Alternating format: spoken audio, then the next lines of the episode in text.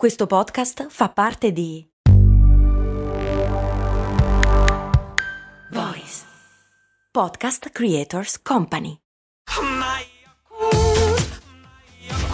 Se a volte ti senti così, ti serve la formula dell'equilibrio. Yakult Balance, 20 miliardi di probiotici LCS più la vitamina D per ossa e muscoli. Ieri qui a Cose Molto Umane ho affrontato il tema degli uccelli che sembrano morire in modo spontaneo e misterioso in giro per il mondo, spiegando che in realtà di misterioso non c'era nulla e che naturalmente non era il 5G, e pensavo di avere in qualche modo fugato i dubbi sul 5G. Che ingenuo sono stato. No, perché il 5G fa paurissima e chi se ne frega degli uccelli? In realtà la maggior parte delle persone hanno paura del 5G e basta. Che il 5G sia mortale e che uccida con le sue altissime frequenze. Come mai? Cerchiamo di capire. Intanto, se hai paura del 5G, devo dirti una cosa, non sei molto originale, perché prima del 5G faceva paura il 4G e prima del 4G, sì, hai indovinato. Il 3G. E prima ancora la Wi-Fi, i cellulari pacco, i cordless, perfino l'FM, quello della radio, il clero e la sua onda, e Satana.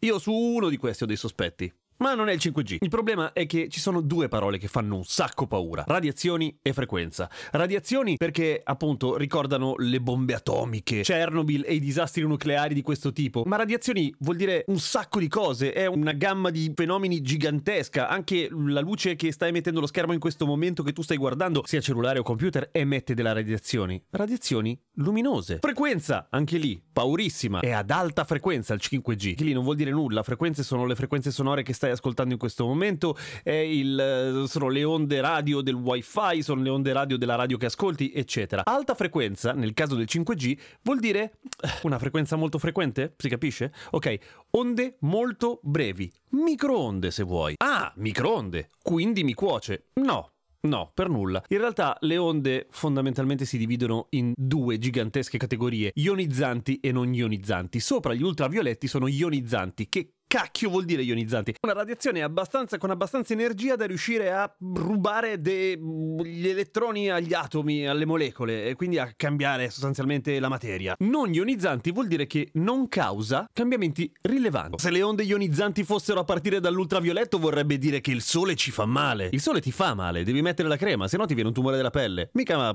è roba brutta. Che gli ultravioletti prendono il DNA delle cellule e ci giocano a briscola. Ma il microonde cuoce le cose. Sì, sì, è vero, il microonde non è ionizzante eppure cuoce le cose perché è sintonizzato sulla frequenza dell'acqua, eccita le particelle d'acqua, le quali si scaldano, perché sono un po' così, si eccitano e si scaldano, e scaldano il cibo. Punto. E se tu metti la mano nel microonde, potenzialmente forzando il, lo sportello, ti fa male? Un male boia, ti cuoci da dentro, per davvero. Ma non è un effetto a lungo termine. Te ne accorgi subito. Ora, sarò onesto, una parte di me voleva iniziare questo podcast dicendo quella frase lì che si scrive su Facebook ogni tanto e che uccide tutto quello che viene dopo, ovvero io non sono un esperto, ma...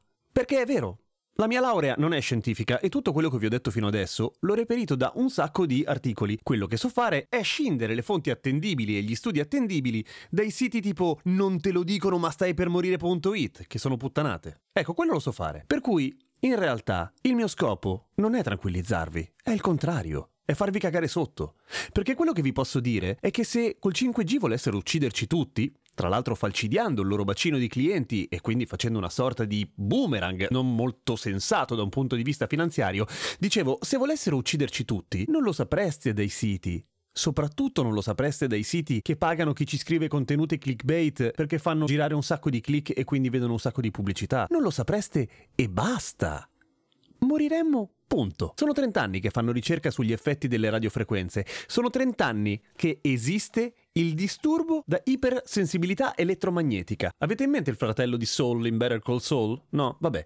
Gente che sta molto male con le radiofrequenze. Dopo tutte le sperimentazioni cieche che sono state fatte, dove il paziente non sapeva se stava ricevendo o meno onde elettromagnetiche, l'OMS ha deciso di includerlo fra i disturbi mentali. Non fisiologici. Storicamente la maggior parte della sperimentazione avvenuta negli Stati Uniti che ha avuto delle grosse ripercussioni sulla salute dei cittadini si è scoperta molto dopo. Non è che durante ci fosse qualche giornalista un po' underground che puntava al complotto. Non lo sapevano. E poi sono morti. E ce ne sono un sacco di storie anche interessanti, magari un giorno ve le racconto. Ergo, potete stare tranquilli, perché non potete stare tranquilli. Mi spiego, è inutile risolvere la paura del 5G, perché una volta risolta quella, ci sarà la paura di qualcos'altro. L'acqua avvelenata, onde elettromagnetiche che non ci vengono neanche dichiarate, il pericolo dallo spazio, qualunque cosa. Con questo non voglio dire che bisogna accettare passivamente tutto quello che ci dicono, eh. Cercare di informarsi è sempre la cosa giusta. Solo proviamo a fare un po' di discrimine tra quelli che possono essere delle fonti attendibili, che di solito sono i professionisti che sanno fare gli studi, gli scienziati, le, quelli accreditati, sono probabilmente li conoscete già. Se è un sito piccolo, una testata che non esisteva fino a due secondi fa, un esperto di qualcosa che nessuno ha mai sentito nominare, la verità dal basso